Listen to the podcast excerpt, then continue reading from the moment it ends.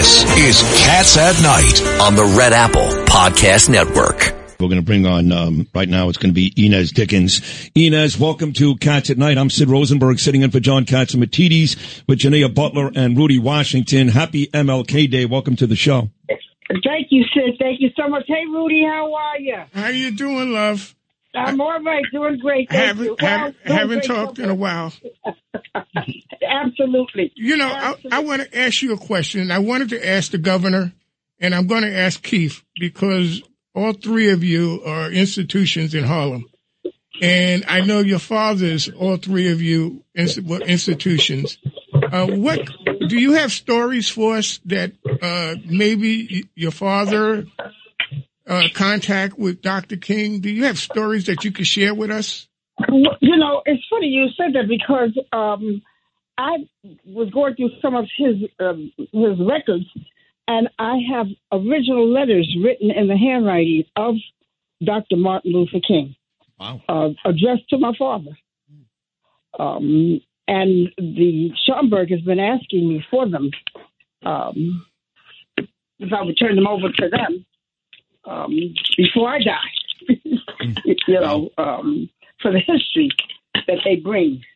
Um, and for young people and all people of, of all races, cultures, and ages to be able to see the letters that he wrote my father uh, for his contributions, uh, his financial contributions to uh, the civil rights movement. So, uh, you know, I, there's many stories I could talk about. I was a kid, but you know, I also have the stories because this is these are icons and historic figures that changed the world and I was able to meet them personally, sit down at the tables with them personally, um, and and and hear and listen firsthand um, the lessons that oftentimes maybe then I didn't understand, but today I do.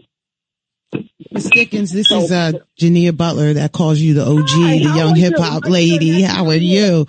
Um, the first time I met you, I met you with Thornton J. Meacham, uh, Senior. Oh God, yes. And, um, Mr. Meacham used to say that, you know, I asked him, I said, you know, he was 92 and I asked him, I said, were we ever together? And he said no.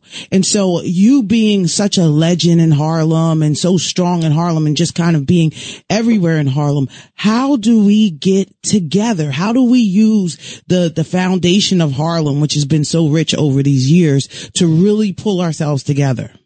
You know, you know, my sister, if I could come up with that answer, we would be so strong. Good point. Right. Whoever could. I mean, we've had the, the the the Martin Luther Kings who have tried, who succeeded more than many others have uh, in pulling us together. But even with that, there were many who were against him. Right. You know, we have not had any leadership that has been successful in pulling um, 95% of us together. I don't know. I mean, I've heard a lot of reasonings why.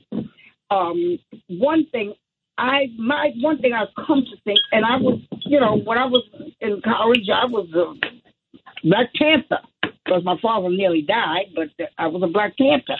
And one thing I've learned now is that the the generation after generation, first of all, we didn't teach our history to our children.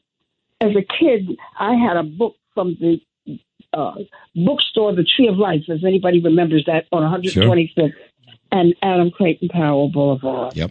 And uh, he bought my father bought me this book that, that said the pictorial history of the Negro in America because that's what it was then, and uh, it had a lot of pictures because it was a book for children. And I took the book and sat on my grandmother's stoop with some friends and showed them the book and started reading some of them, showing them slavery and from whence we come and whatnot. And the kids were receptive. They were my friends. Their parents called my father that night and said that if I ever brought that book out again, they would never allow their children to play with me. Ay, ay, ay. Wow. I, uh, I'm not that far removed from living right there. I used to live on 104th and West End. We did the Red Rooster quite a bit on Thanksgiving, so I love that area. In fact, people don't remember, but 10 years before Martin Luther King Jr. was assassinated in 1958, he was nearly killed and he was stabbed in the neck in Harlem by some crazy lady. Street. Yes, exactly right. Yes, exactly right. But but you know, you brought up something interesting. You talked about the lack of leadership, and I've forgiven Jesse Jackson. We've become friendly over the years for the Hymietown comments and all that nonsense. Al Sharpton to me is a clown. I'm sorry. There has not been much leadership since some of those people you just mentioned. Do you see anybody, Inez, on the horizon that can stand up and actually, I'm not saying be Martin Luther King Jr., but at least have a lead by good example? Well, I, you know, I'm going to tell you something. I disagree with you on the statement you made about uh, about Reverend Sharpton. Uh, Reverend Sharpton has uh, evolved in his in his um, teachings of what um, black people need in this country, what we need to strive for in this country.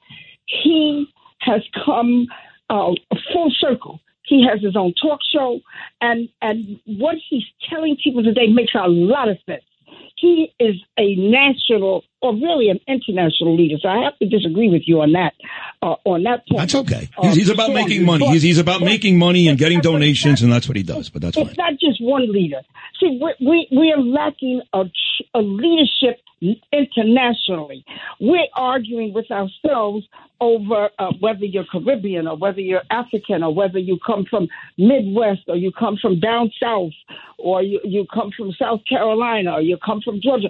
We're arguing over things that make no difference because we're all in the same bucket.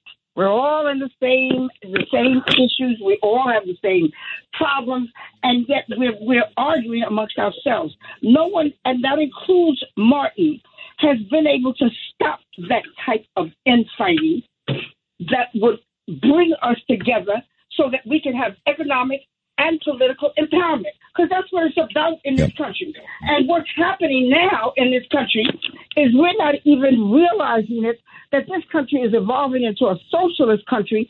And then we wonder why other people come in that have left their countries because they were socialists, bearing near communism. They fled from those countries and came here, and they didn't come here for that. They came here for the American dream, if you want to call it that, of, of, of generational wealth. And I don't care whether you come from NYCHA or whether you come from a, a family that owns a, a, a- a brownstone. You, you, generational wealth is what we should all be aspiring to. Yep. Hey, listen, we may disagree on Sharpton, but the rest of what you just said, Inez, was so brilliant and so perfect. God bless you. I couldn't agree more with the rest of it.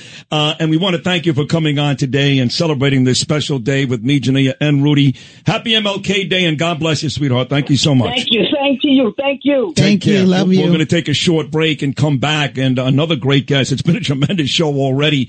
Bill O'Reilly, Governor David Paterson, Inez Wright. We continue, Inez, I should say Dickens. We continue with Keith Wright right here on Cats at Night. Take a short break. We'll be right back.